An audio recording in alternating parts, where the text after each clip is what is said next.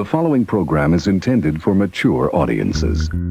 You're listening to Bottom Shelf Recording Talk Sounds boring. Oh my, yes. with your hosts, James Seabrook Okay, you were paying attention, but the idea is clear in my head, but translating it into English is not. That's brutal. I understand the hypocrisy. and Joey Roach. I don't even know what you do. I was just told you were the man. Some people would say I'm overconfident. That could be my ego talking, though. I'm trying to think of the right word. Oh, Yeah. must be a tough word. Next subject. Uh, you're bored with this one? You don't hear us gassing on about it. Keep using the word. I do not think it means what you think it means. By the way, you know, when you're when you're telling these little stories, You have a big mouth. here's a good idea. What are you even talking about? Have a point. Why are you airing personal matters with complete strangers? It makes it so much more interesting for the listener. Yeah, it, it, it should be fine. It's It should be fun. it, it'll sit where it sits. that's what an EQ is for, right? I mean, we all sound Like- like, we all sound like amazing radio hosts from the '70s, don't we? Only one way you do our amazing radio host from the 70s voice. I feel like Lyle Waggoner on Carol Burnett. Uh, it's before my time. I have no yeah, idea what that is. definitely before his. But Oh, okay. yeah. yeah, I, I think we're each staggered about about a decade apart. Oh my God, I'm old again. Oh yeah, oh yeah, and the and, and the girls are all. Yeah. Yeah, she knows who Carol Burnett is because we have to watch reruns at my house. It's a rule. Well, there you go. okay, so we have with us today, um, and Joey, you're walking in late, which is awesome. I was trying to, I was trying to get the walk in on tape, so you showed up early, and I'm impressed. well done. we have with us today. Um, let me see if I can if I can run off the credentials. Um, manager, Yes. radio host, Yes. Uh, writer, Yeah. um, promoter, Yeah. um, producer, Yes. um, coffee drinker, Most definitely. um, uh, alcohol enthusiast. I've never met a percent sign I don't like. yeah. I'm sure you have. Uh, not unless we figure it out in the morning. Uh, that night it'll be all good. Yeah, I mean you have to be prepared. Prepared, yes. Yeah. Uh, Jazz Matthews of Dog Rump Creek Music. Thanks for Now, is having it- me. Is Dog Rump Creek Records or Dog Rump Creek? It's Dog Rump Creek Music. Uh, we do kind of have the label name of 1624 Recordings, but we don't Oh, really yeah. use it. It's kind of out there, but uh, Dog Rump Creek Music's kind of been an iconic cover of everything. So Kind of the all-encompassing Yeah, of. Okay.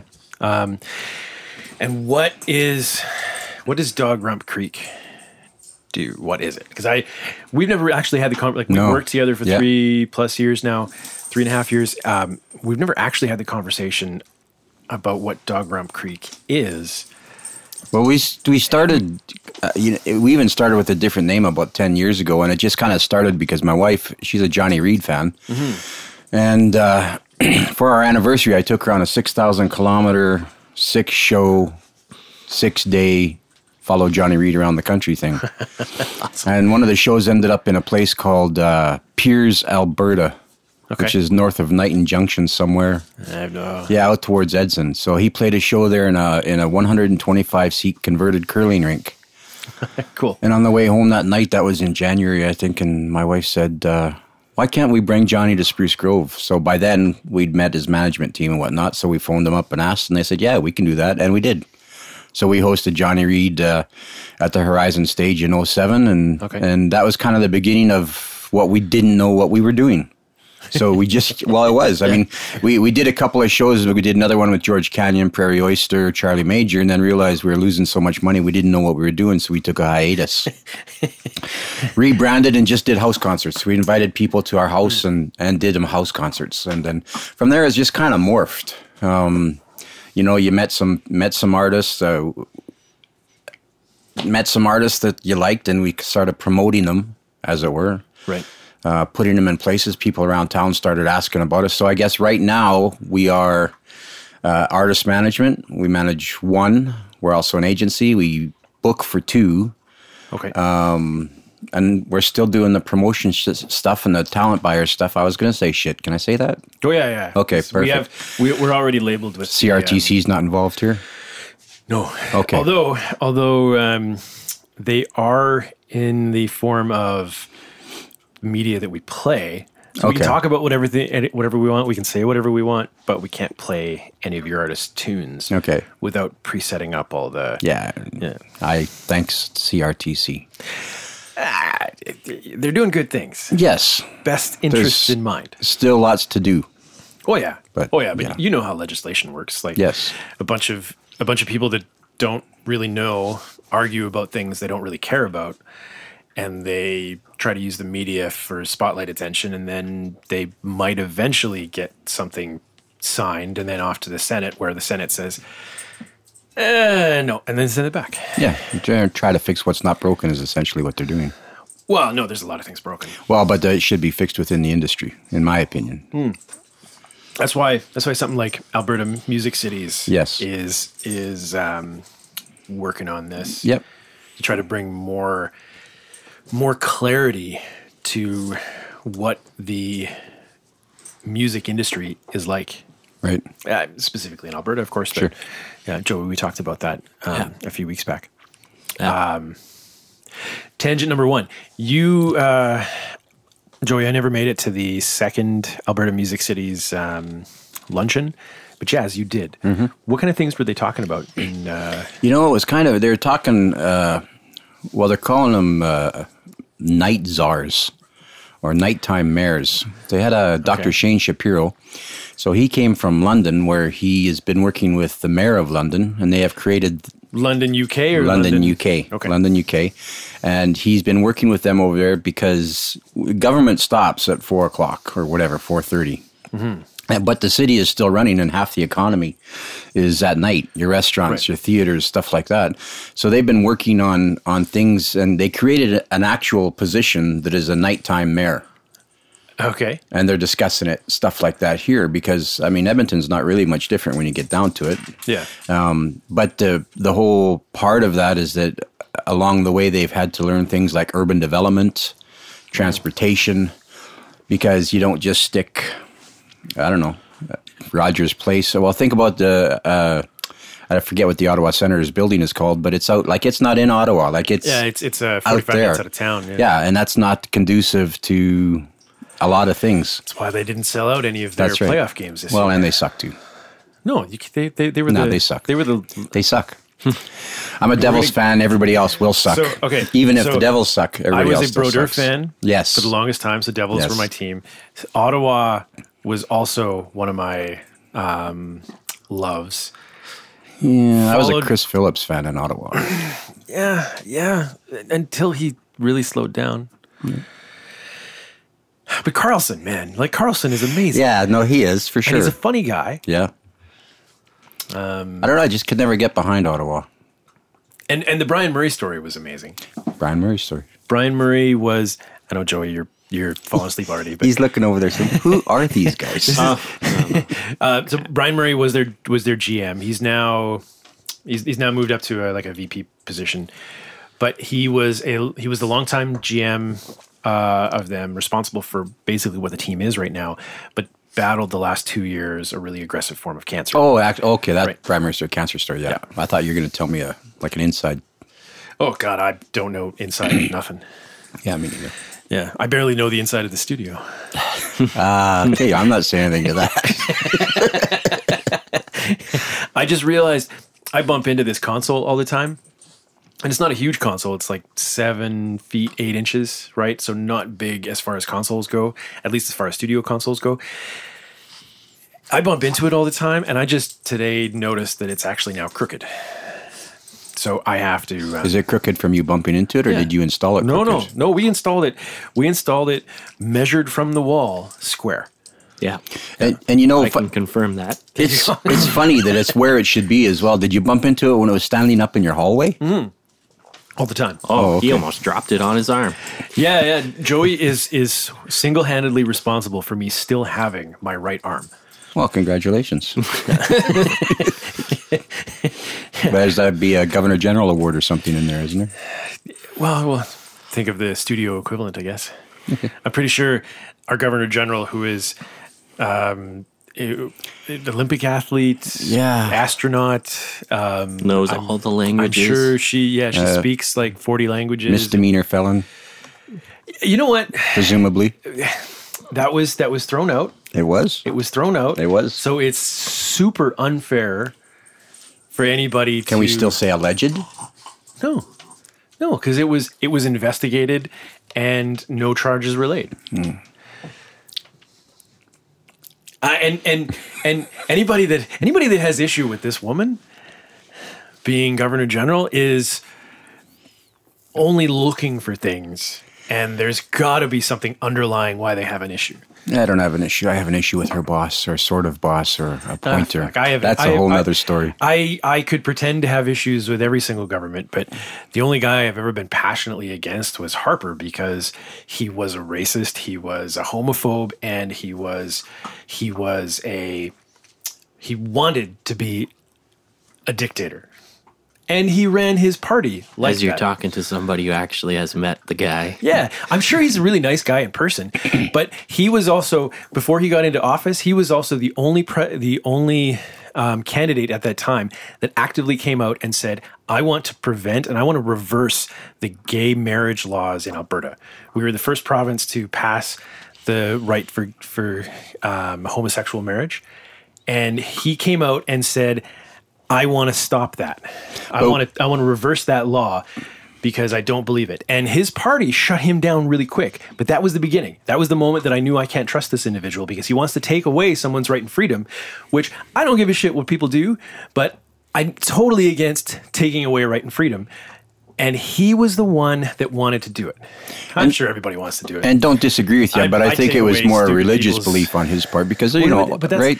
I'm and- not and- saying right or wrong. totally fair. But a politician, it doesn't matter what the politician is in, should have a clear separation between state and religion. They And should represent the will of the people. exactly, and he did not. And now everybody wants to criticize Trudeau, and I'm I didn't vote for Trudeau. I'm not pretending I support him. He's cleaning up the mess, just like just like the NDPs in Alberta. They're cleaning up the mess of the former conservative government, and they're not going to last. They're not going to. They're, they're not going to make it through to a to a second term because Alberta does not support NDP, and I don't support NDP either. But they are dealing with the fallout of the mess that was the PC government before, and the PCs are going to get back in. They're going to be reset, and they're going to well, whatever. The, do you know what the new party is called? United Progressive Conservative. UPC. Yes. It's a code. It's a code. I guess we'll have to ask your dad. what that is. Uh, anyways, okay, we're, we're not supposed to talk about political stuff. Okay, let's not do that. Um, yeah, because I, I have all these like half-hearted beliefs that I get on a soapbox for, and then I, I get them out, and I'm like, Do you know what the reality of all politics, in, in my opinion, is? And we drop it whenever you want. Is that whether you like Trudeau or not is almost redundant because uh, the three of us, five of us in this room, yeah, he whatever happens with him and his government are going to affect our life. But you know what? You can't tell me what he did that affected you today. exactly. Do you know who's affecting you today? Is maybe your mayor or your counselor, somebody at this level, your landlord. That's who's affecting you today, and that's what you need to worry about. That's right. Take care of the little stuff, And the big stuff will follow. and the big stuff will follow. It's it's so true though, right? It is, yeah. You know, like. it- Quit breaking shit over there, man. It's your dog that's breaking shit. I can I can put her back in the cage. She's just a patsy. Yeah. Go bug Mary. Okay. Um, good shift of gears. Yes. Perfect. Okay. So, um, one of the reasons I wanted to bring you in today, and we kind of talked about this when we talked about you coming on the show, was usually we talk about recording and the recording process, but today I kind of want to dive in with your help and through discussion what happens after the recording. That I, I, I know, right? yeah, it's, it's a quagmire. Especially, you know, we, when we came to work with you on on the recording end of it. I know we did work with one artist before, uh, but work the stuff we did with Steve was the first real serious project, I think. Yep. And uh, we were all beginners, all learning. I mean, you were a mentor for us for what we were doing in here. I was just trying to. I was just trying to guys steer you in a direction so I'd have less headache. Oh, did, you must have done pretty good. Be, you must have done pretty good because we're up for six awards with the music you worked on. So there you go. That's right. Um, Steve Newsom nominated for six. Now six. We were talking about this last time. It was five before. It's now six Yeah. nominations at the Josie Awards down in Nashville. Yeah. And is it the International Josie Awards? No, or- the Josie Music Awards, and it is Music the largest independent multi-genre Hmm. Music award show. It's being held in Nissan Stadium, which is a 72,000 seat stadium. Now, obviously, they don't fill the stadium, but that's where they could find the biggest ballroom, somewhere around 1,600 people. Sweet. Big red carpet event, and it runs the the. They actually have a bit of a festival, runs over three days, so you can go down there. and Awesome. they uh, set you up with performances in various venues and whatnot too. So That's super cool. Do you, um, most or all of the um, nominees get an opportunity to perform? Uh, no, it's a it's a bit of a submission process, and then everything the awards themselves and the performances are are voted on or put together by music industry people. So it's not like fans, with the exception of fans' choice. Fans' choice. Uh, they look at the comments and whatnot. You, you don't push a button and vote a hundred times. You get one vote per person, and they look at all the comments and why you should be fans' choice and everything else, and then industry people will still end up picking it. So it's all done by industry people. So th- it's the same with the performance. You send down a, a video of something you've done in the last six months and see Right. where it ends up. So Awesome. it's one song at the awards show uh, is what we applied for. Um, other performances could be wherever. That'd be super great if uh, you guys got like a performance during the Yeah, ceremony. That'd be. It would be. Uh, we we just started talking about last night because we have to put a band down there together because the band wouldn't go with them. So Right. So uh, so so now here's a great jump into the conversation point. How did the how did these nominations come about? Because obviously we recorded and released this album last year. Yeah, in Sep- 2016. so- September 2016, when the EP came out, um, and uh, we, I mean, we had two singles off the off the EP that went to terrestrial radio here in Canada, right. and then you know, digital age being what it is, we sent uh, a lot to. Uh, well, Smokin' FM was the first one that we sent to. It was uh, out of Modesto, California, an independent, you know, streaming, pays royalties, all the stuff there. And and um, the first single, "Tried, Tested, and True," hit number one. Yeah, it went to number one for two weeks there. And actually, the second one, the title track, Enjoy the Ride, went to number four. So we had pretty That's good awesome. success there. And then all of a sudden, uh, another station picked us up. It's called uh, Cyber FM. Oh yeah. And there's a radio host there, Gemini on the air. She does a show called the Country Roads Diner Show. And all of a sudden, we just started getting tweets, and these guys are playing Tried, Tested, and True every single day. Every day, you know, whatever. So we thought, well, we'll send them some music. So we sent the whole EP down there. How it ever got to Josie and her show, we're not sure.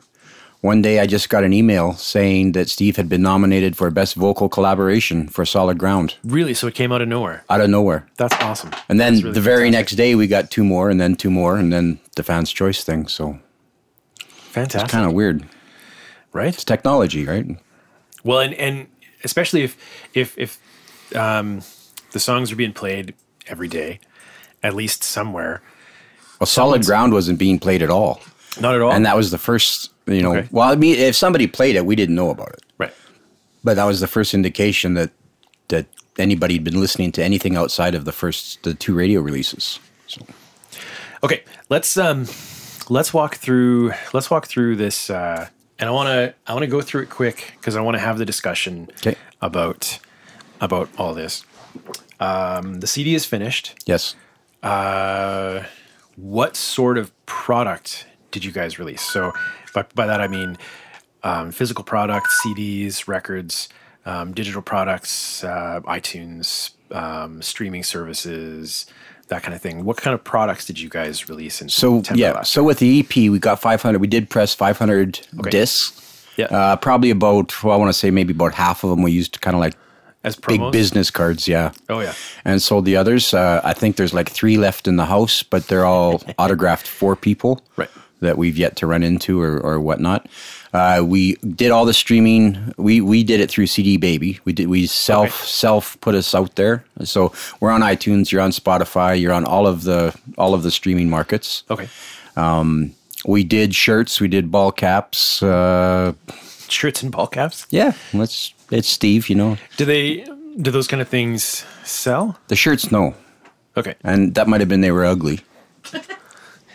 Hey, fair enough. Well, it might have been Steve. Steve, in the end, once we, you know, we talked about it and it sounded good, but once we saw one, they weren't as nice as we thought. Should Um, uh, should he should be advertising them from stage as the ugliest shirts in country music? Well, what we did was we started giving them away. We started throwing them from the stage to people. so some people put them on too, so it was cool. Cool. Uh, the ball caps are a big seller. They, yeah, that would probably be what we'd do next. And, and and they were just a simple design, just the SN. Just the uh, SN yeah. logo off to the side. Yeah. Yeah. Yeah. And then, uh, so that's probably what we did as far as put out. So that was physical release. How did you guys, or um, physical and digital release? How did you guys promote that to your audience? Okay, so I guess the marketing end of it was through Steve's website, Facebook, Twitter, It's a lot of social uh, a media. lot of social media. Uh, I have pretty good connections with the local newspaper in Stony Plain, Spruce Grove. So Steve gets interviewed a couple times a year for sure. We'll be doing another one this September. Uh, the radio station in Stony Plain, 88.1, big supporters of local music and whatnot. And at the time, the program director was a quasi friend relative of Steve's. So that never hurts. yeah. you take you take connections where you can. right? Um, Yeah. And then we went and we took advice on getting a, a radio tracker Oh, to help go push us across the country. So somebody that had connections with all the radio stations and we got some pretty good airplay. So we hope that people out there when I go and look at the CD baby sales streaming thing, we're streaming all across the country and parts of the world unknown. So Awesome. yeah. Cool. Um, and you get that data through CD Baby Yeah, you rather than through like Apple Music or, or Spotify. Or, Yeah, we get it through CD Baby because that's where we uploaded. So they give us a dashboard and it'll tell us uh, um, gender, age groups of people that buying it, what Very part cool. of the world, what songs are streaming most. Yeah. So we know we've had song play, we've had a lot of airplay or Spotify or a lot of streaming in Brazil. Very cool. Um, we've had streaming in Switzerland, Germany, England, um, all parts of the eastern U.S.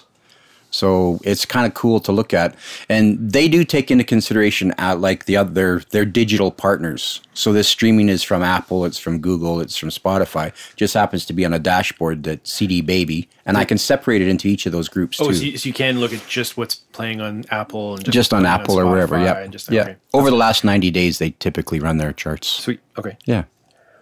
Mm. So, so it's been it's been just over a year since the first single came out, Yep. March 2016. which was basically the release of um, or the the start of Steve's career. Mm-hmm. What sort of and and and th- th- this is a this is a question I expect you to be vague about because we don't need to discuss like details. But what sort of signs of life do you have you noticed about his uh, about his career? Uh, signs of signs of signs of growth towards Oh. sustainability. Well, uh, to be vague and brief, it, uh, I think just the. You can be detailed if you want. Well, I think, But you don't have to be. I, yeah, I think what we, I think, man, I like to talk. There's no problem there. Uh, yeah, you can ask my whole family. Um, if there's an argument, there's only one side. It's mine. Um, you know, I he's when I met Steve, he was 39 years old or 38 Yeah. years old, and he was just doing the open mic thing. That was it. Right. And so w- when we look at that being uh, August of 2015, give or take a bit. No, actually, I lied. Sorry, October 2013, because I Right. said to him one day, "Hey, you should come open for Jason McCoy at a house concert." I didn't tell him who it was. I just let him walk in and see it, and he turned around to walk back out the door. So, did he really? Yeah, Did he? Did he play that night? oh yeah, Okay. yeah. But it was it was kind of weird. But uh, you know, the simple fact that uh, he's showing the interest, and it took me a long time to convince him to record. It took me a long time to convince him to do this because he was never really looking for this kind of thing. But where I see the growth, which is what your question is, is we've done the house concert thing, we've done the the little bar thing, and we still play bars. We go up to Morinville to Rednecks. We play Shakers in West Edmonton uh, every three months, give or take a bit, at the Yellowhead. We just played last night. to a half full house on a Monday. So I mean, it wasn't too bad. for a Monday. Yeah. Uh, but the other parts I see is that uh, some of it is connections I already have. So he's Okay. been able to open, you know, uh, July of 2016, he opened for Brett Kissel, which is Right. a pretty good show for somebody to be open that's only really been doing music for a couple of years. Then this past May, we got with Washboard Union and Kissel again. And I got a chance to talk with Brett later, and he'd like to do something in Alberta with just Steve. Very cool. Yeah, because Steve, to be fair to the rest of Canada and the rest of country music, Steve probably won't translate as well in, in Ontario. And I don't mean that the music doesn't work, but it's a different region and the music's different. But at the same time, like Steve's music would probably really connect on the East Coast. Uh, Agreed. Right? Way out on the East Coast. Yeah. Right? Like I, I, Yeah. I, I worked in in a, in a former life. I worked a lot with uh, Mark Lorenz, I know Mark. Yes. and he's a big he's a big ass. Um, uh, former family relative, but uh, Well, there are the- and, and, and and I had a lot of fun. Uh, I, I would go on tour with Mark any day, but um, he is a big ass. But his his first full length release did great out on the East Coast, but he he upset so many people in Alberta that he right. didn't. I, I'm sidetracking. Sorry. With So- Steve, we don't let him, you know, he's, uh, Steve's a much nicer guy. he is so easygoing. And I don't think I've ever heard him out say a bad word about anybody. Usually it's him saying, well, usually it's him saying to me, use your out, your indoor voice because I've said something a little louder in a crowd that probably shouldn't be said. right. Because I got no problem saying that. I'll, it is what it is. Uh, Business wise, I'll be careful. But that's that's a really great personality trait to have because especially in this day and age where everybody's so critical of everything Yeah. you say, having that kind of soft, gentle, gentle giant, Yeah. nice guy personality is really is really appealing, right? Yeah, it, rem- it kind of reminds me if you go back to the old westerns. I mean, it's cliche because he's a cowboy hatted guy and whatnot, but the old "Yes, ma'am, I thank you all for coming down." That's Steve. Right. That's that's what he's like. Yeah. Right? So, um, and the growth continues where you say now we're we're still chasing the shows, but here here here announced live for the first time, we left the studio after talking to you yesterday, and we just found out we're we've been asked to open for Emerson Drive. So now they came to us and said, "Would you open this show for us?" So that's where we kind of see the growth. I mean, we still got a lot of growth to do. Um, we have specific goals each year, and so now we've um, we've achieved all but one this year so far, and that's only because we haven't released a single yet this year. Right. Right. Which that's that's in the works anyway. It is in the works, but uh, it it the single that was planned might change, Oh, okay. and that was just something that was decided last night, actually. So Well, it- and and that's one of those things. Like um, the recorded versions of of songs tend to be so different from what are in people's brains. Yes. right. yeah, Um, first record I ever, first full record I ever did for someone else. Um, this song that ended up being the single was the song that she didn't even want on the record, Ah. and I had to, I had to convince her. No, this is a really great song. Like, it'll be really quick. Let's just, let's just do it. And it turned out to be her first single. And went on to lots of college radio and down in Australia, which Mm.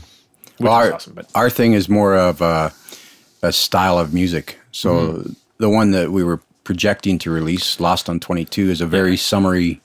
I shouldn't say it's summary, but it's a travel down the Cowboy Trail, Highway 22, west of west of Edmonton. And as we're looking at budgeting and everything else, we're getting towards fall now. I'd rather wait and hang on to that one. It's a little more of an, uh, you know, hang on to it till spring maybe. Right. So we've got another one in the works that'll probably probably end up coming out sweet. I want to say September. So Um, So now the other side of signs of life, um, all of these signs of death. signs of life. No, no, no. I, I didn't want to go. I didn't want to go morbid. Um, but the and, and and Joy and I have talked about this a lot. Um, in how so many artists forget about the growth cycle of their career, um, specifically when it comes to revenues. Right. Um, uh, we've talked a lot about um, at least I think we have. I feel like we have. There's been this is episode seventy seven.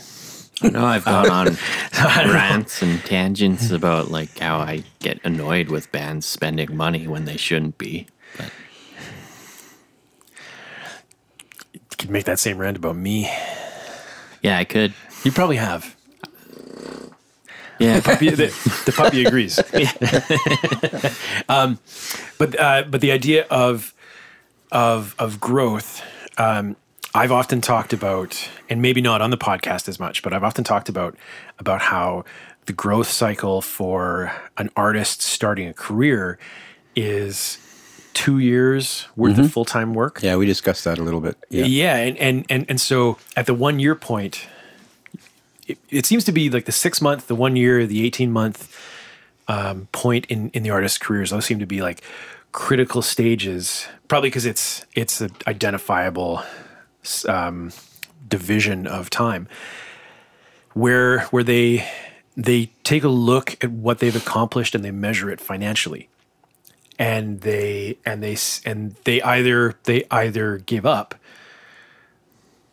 um partially give up or work harder and i'm wondering i'm wondering at the one year point because you guys just passed the one year point are you are you guys measuring any of that growth through the financial um, side of things No. Um, it was never about money. I mean, as you know, the top 1% make 99% of the money, does the saying goes, right? Right. So it was never about money. What it, it was just about enjoying the music and doing something different. enjoy the ride Enjoy the ride. That, and that's actually was The second stayed- single The second single is called "Enjoy the Ride." It's the CD, and he actually that's what we're doing. He says that quite often. You know, we're just enjoying the ride. If it ends tomorrow, it ends tomorrow. We've done the thing we that was different about Steve is that when we started this, he was almost forty. Right It's not like uh, you know you got Sean Gristwood, Justin Hogg, Chrissy Finiak, these people they're that all in their early 20s and yeah, or late teens, even in Chrissy's case, or Olivia Rose, right? Right. Been doing it forever. And if they don't get there till they're 30, they've worked hard and a long time to get there, but they're still young. If I wait 15 years for Steve, we're going to be applying for CPP by the time by the time he does anything.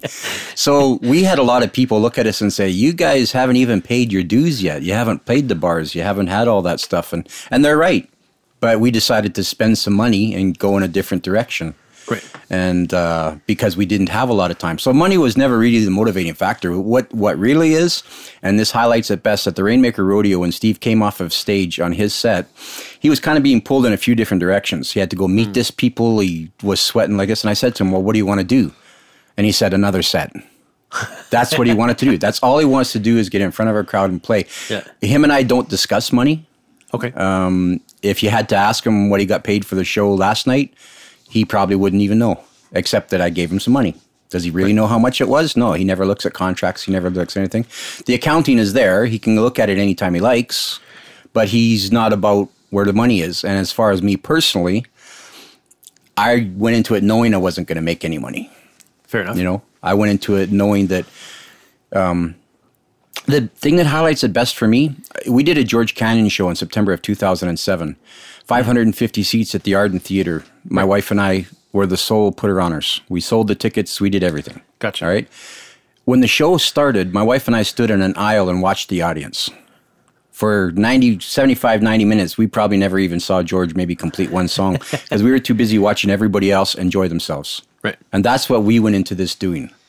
Is we do it uh, when we were doing our house concerts. We lose two hundred dollars a show because we don't want to charge a fortune and we want to feed the artist, make them feel welcome. right Lose two hundred dollars. It was about more about what we were doing for the music, for the artist, and for the fans watching it. And as long as I could afford to do it, perfect.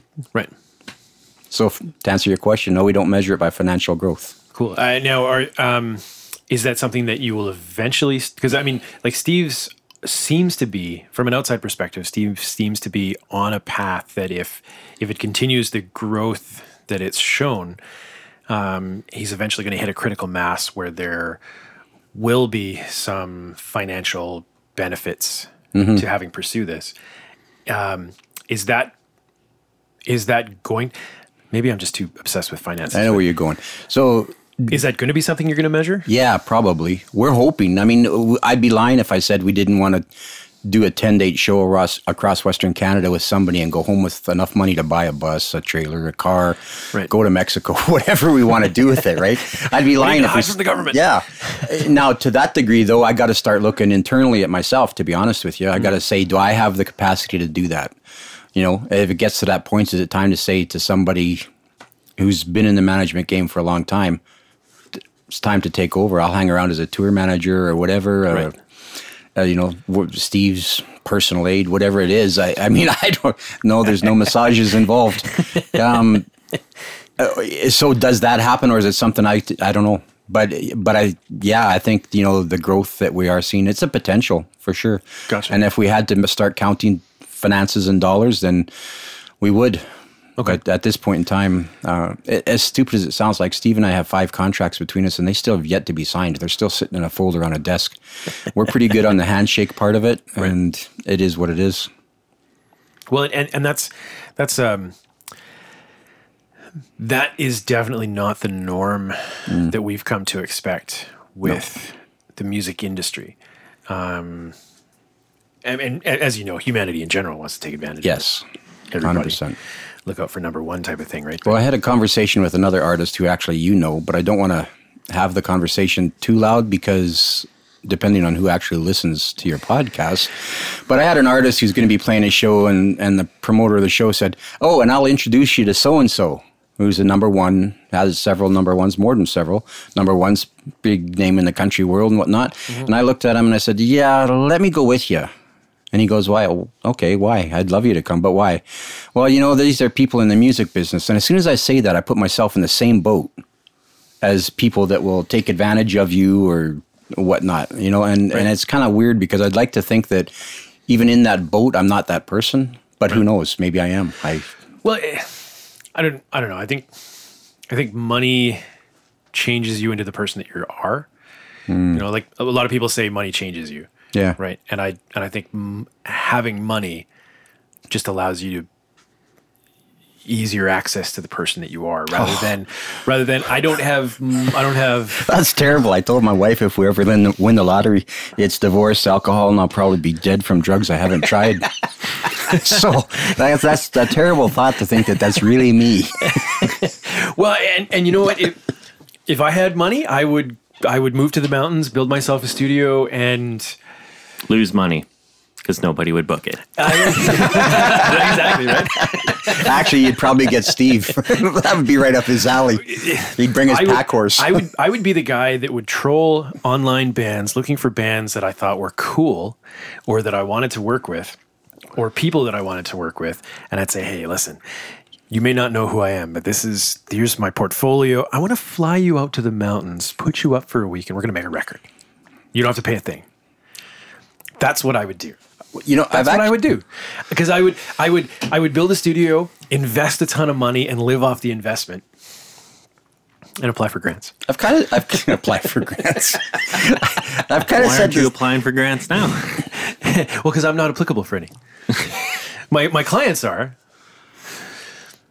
I've kind of said the same thing though about the, uh, you know, go and do it for because you can.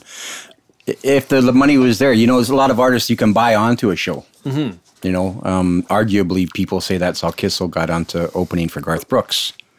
I'd believe it. Yeah. So, uh, so I have said, you know, well, if I had the money, why not? We'd buy onto a show. Why not? We could buy onto ten shows and do that Western Canada swing we wanted to do. But Yeah. Well, and and and as as shitty as that side of it is, and Joey, I'd really love to hear your thoughts on this because I don't think we've actually talked much about the buy into the show thing. There's possibly a really good financial benefit to that if you're picking the right show with the right audience or the right series of shows, more Yeah. specifically, right? Because I mean, um, the, the first one I remember hearing about it was Metallica a decade ago had some band that paid a hundred grand a, sh- a show just to get in on on the show, and they played they played the opening slot, turned around and sued Metallica because no one showed up for the opening slot, um, and Did And- that get dropped? it did, yeah. yeah, Yeah. Metallica's got way too much money. Like they, Well, they just threw high price. what lawyer's going to win that argument? Because like all the defense has to say is like it's not our responsibility to like to That's make right. people show up to the opening slot. and that's and that's the idea like there's there's if you pick the right if you've done your research to know the audience of the of the artist um know and and and go into it knowing that even even a even a huge artist with diehard loyal fans only half of them are going to show up for the opening act anyway the other half are going to show up late to the main show Yeah.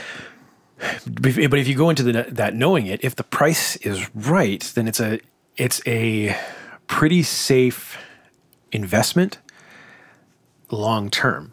But that's just it. It's long term, right? Yeah. Like it's it's it's this exposure. Then you have to follow it up with more exposure to those people. Then you have to follow it up with more shows in the area for those people, and and and social media galore, and and and there's there's a formula there to take advantage of that. But it's a good, it's a potentially good investment. See, I I look at that as uh, you're paying to play, and I'm not a big fan of that because I don't either, but yeah, uh, I mean, we got offered a. There's something that Steve, we got offered a spot to to buy onto a show.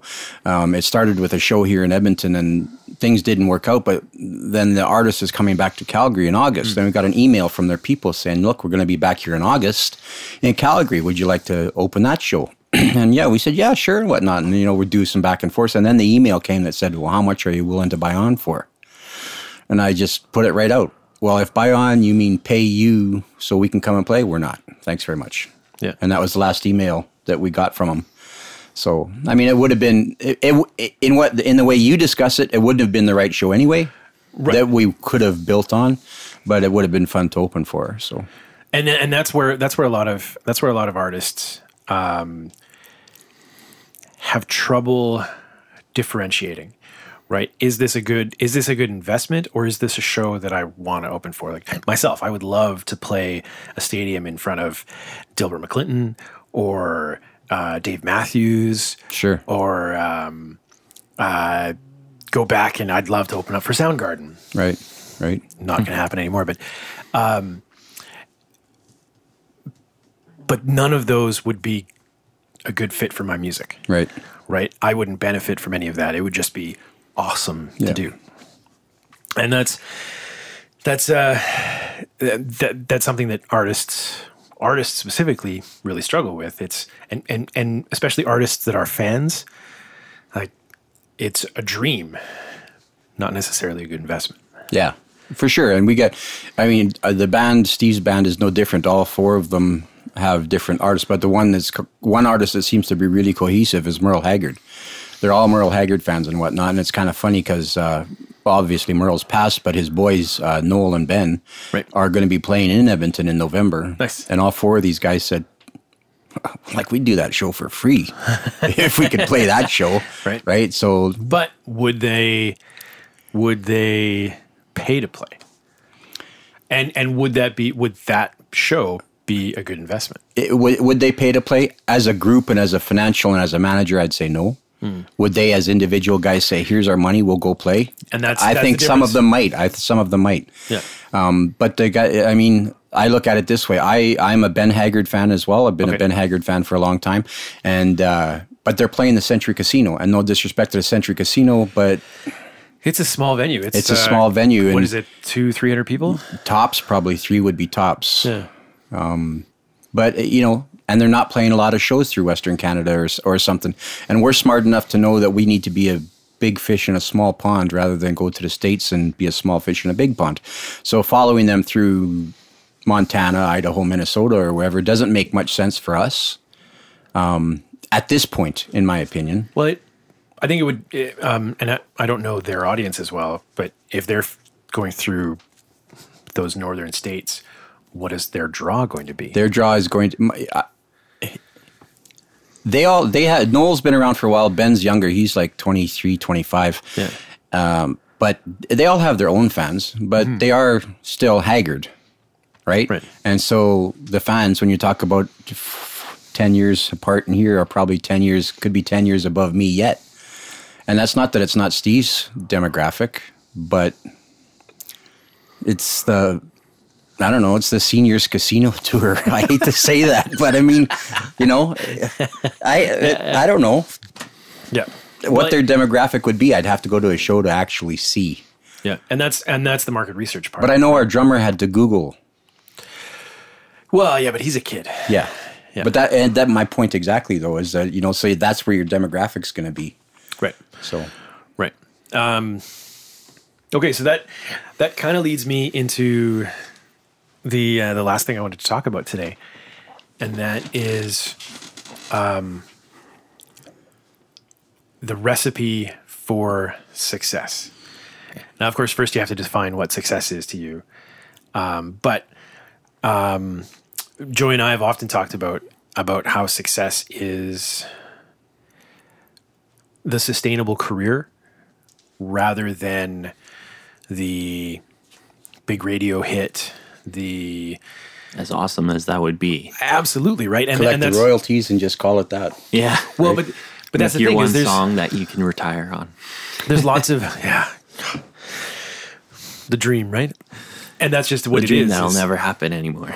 well that, that's not to say that it'll never happen there's more of there's more of a demand for In the current music market, I think- market it won't happen. I kind of agree. One song will not make you enough Oh, money. r- I Right, kind of agree right. with Joey, especially in the days where one song doesn't stay at the top of the charts for 18 weeks anymore. Yeah. Because there's so much, sorry, radio guys and record guys, there's so much collusion. Hey, my song, your song's been number one for two weeks now. Let's switch it off, and and somebody else's song is going to become number one. So you don't have songs that sit up there for 18, 20 weeks anymore.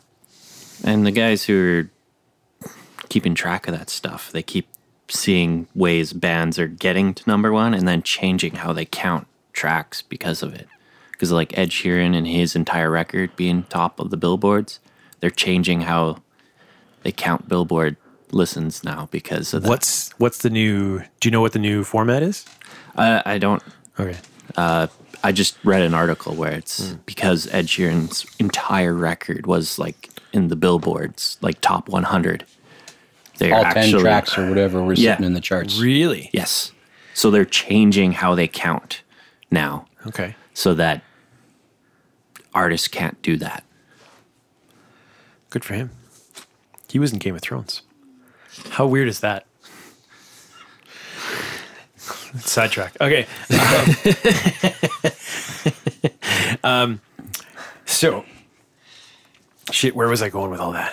Sustainability. De- defining success, right? Success, yeah. So, so with the idea that that sustainability in a music career is the definition of success, what does it take to make to, to get there? I have, I have, I have a well crafted theory. Well, you're probably better as, as good as anybody else's, right? Well, that's just it, right? But the the reason the reason it's, it remains a theory is because I focus on the studio, and I haven't been willing to put time into my career, into my music career. And everybody I talk to tends not to be the super serious, willing to invest the time into their music career to make it happen. Um, but it keeps proving out to be true as I watch this general model um, work for other people. And uh, other people probably don't probably don't break it down the same way that I do, but the general prin- principles still seem to still seem to be true. And that is quite simply two years worth of work within a short enough period of time, preferably two years. And I mean full time work. So, like eight hours a day, five days a week, um, 52 weeks out of the year, promoting the music somehow. And, that, and that's networking, that's social media, that's, that's guerrilla marketing, that's um, finding exposure opportunities, and blah, blah, blah, full time. Because there's so much out there to find it takes a full time job to find that. And a, a, big part of that is being on tour as well. Um, and I know lots of people, uh, lots of people argue, well, I have a full time job. I don't have time to, you know, but you and I, Joey, broke down how much a full time job actually takes out of your week. Mm-hmm. And there's plenty of time. Uh, I had a right schedule at one point where I worked my 40 hours at my full time job. And then I worked an additional 30 hours doing my studio stuff. Exactly right, and then I didn't have much time for anything else. But but that's the that's the thing, right? That's that's the point where that's the point where most artists they're not willing to give up their PlayStation time or they're not willing to give out their their their active social life with their friends or their uh, I had one I had one friend who's probably a former friend now that uh, a, musician uh, associate of mine and I we invested significant amount of time into getting his music career started. And it was largely because he was really pretty. He had a really pretty voice. and the songs he wrote really, really retardedly appealed Well, I thought you were going to say they were pretty. to soccer moms. Okay. Right. Well, who are pretty? right yeah so there's there's a lot of prettiness in here and that's that's a big key to to a music career having some sort of prettiness right even steve if you take away the cowboy hat he's Oh. got kind of pretty eyes Actually, you've got to put on the you got to put on the cowboy hat because his hair is not that pretty. well that that's fair So, that's why he wears the cowboy hat. that's hat. why he wears the just, cowboy he hat. He just needs to every once in a while tip it back There you go. So, so the the failing point for him was he would claim, and in his eye, the difference was significant. But he would claim that that music is everything that he wants. So let's rank that 100. And he would claim that everything else in his life really ranks like 15 or 20. And that's the difference between what he what he thought he wanted and the rest of the things in his life. When it came to push and shove, when it came for him to actually put in a little just a little bit of commitment because me and me and my friend we were taking on the bulk of the work knowing that he's a fruitcake. He was such a fickle dude. It was ridiculous.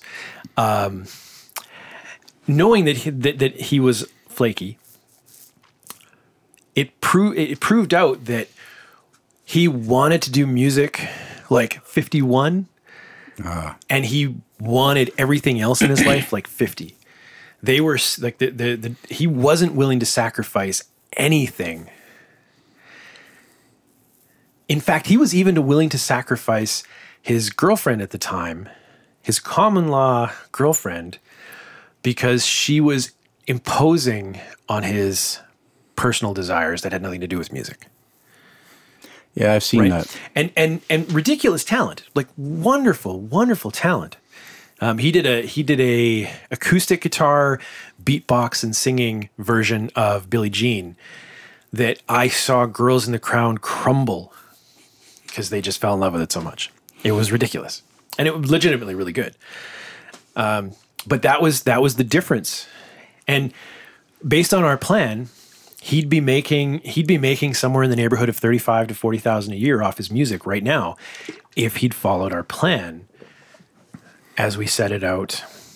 Well, this was back in twenty thirteen, and he would he would be forced to quit. He would have been forced to quit his day job to pursue the music more thoroughly. So Steve and I have a bit of a unique perspective mm-hmm. on this because I've been out of work since October. so I got I got nine plus months of almost that, and Steve was just started a new job after being out of work for fourteen months. Right. So we can't say we spent eight hours a day. But I can say we spent between four and six hours a day on mm-hmm. music. Maybe not all at one time. But between the two of you, It was definitely an eight hour day. right? And sometimes longer because we would do whatever in the daytime and then we would head out at night to go see other artists to do the networking thing go to other yeah. venues make sure we go in and talking to people um, but i mean it starts before i even get out of bed i wake up in the morning the first thing i do it was five o'clock this morning and i rolled over to check emails Right. because i don't let if you send me an email you that's biggest pet peeve in the world not replying to my email you send me an email you get a reply within 30 minutes that's a guarantee Right.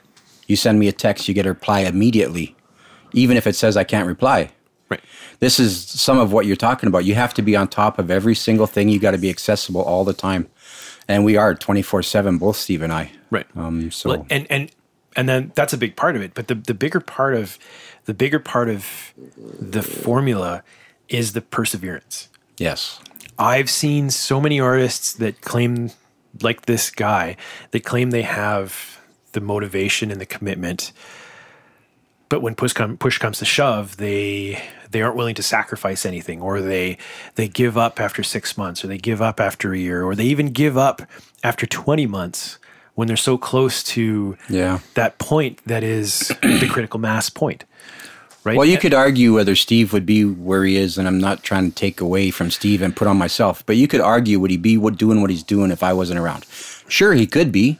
Could have been somebody else, could have been him, but it was me and him together that got this far. Right. And when I talked to Steve, he's more focused right now on the writing and whatnot, but I, I do see growth in Steve. Uh, as you know, we recorded the first EP here and we recorded four songs at another studio.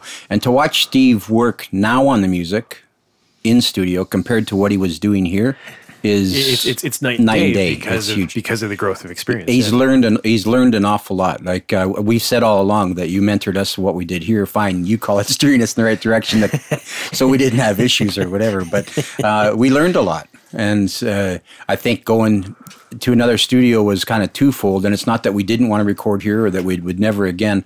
You know, we want to do one song in Nashville, not because it's going to make a difference, just because we want to say we did. It's it well that Right? having having that Nashville name on your record helps a lot. Yeah. Um, that gospel country record Yeah. that I was talking about, Yeah. she recorded in Nashville, was willing to go through the hassle um, that was Nashville, just for the name to have Nashville, Yeah. just to have the Nashville name on there, because she had she had a series of promotion stuff going on that needed that. That was the foundational requirement for these other people to work with her. And when Steve comes back in, in goes down in September and comes back, I don't know if he's planning on flying down for one day. It's not in the budget for us all to go, so he's heading down. Right. So I don't know if he's planning on flying in Saturday night and flying home Monday morning, or if he's planning a holiday, or what he what he's planning on doing for sure. Right. And so when he comes back, maybe all of that changes. Maybe it's like we need to record more in Nashville. Um, but I kind of look at the the outside. I'd like to record in uh, Bakersfield. I'd like to record in uh, Lubbock. I'd like to record in places where guys that we're emulating Haggard, Jones. I'd like to go and record, you know, where they've recorded. But see, now that is the fan in you talking. That is the fan in me, Right. but I have no technical, no And- technical background. No, Well, but that's but that's the thing. Um, Joey and I've talked about this a lot too. The the difference between Nashville and and Edmonton, for example, not that not that much. No. You know, like you're you you have some you have history there, you have reputation there, The and audience in Alberta is very Nashville oriented. Yes. So all the technical people around here have learned that style. Yeah. And if you talk to anybody at the uh, Association for Country Music in Alberta, they'll tell you the same thing. They get told all the time when they say where they're from, oh, you guys are like Nashville up north there, right? They Yeah. Nashville North. That's Yeah. And and and that's the that's the thing is is the Nashville name itself carries weight. Sure. like um this lady this this blues country gospel thing whatever um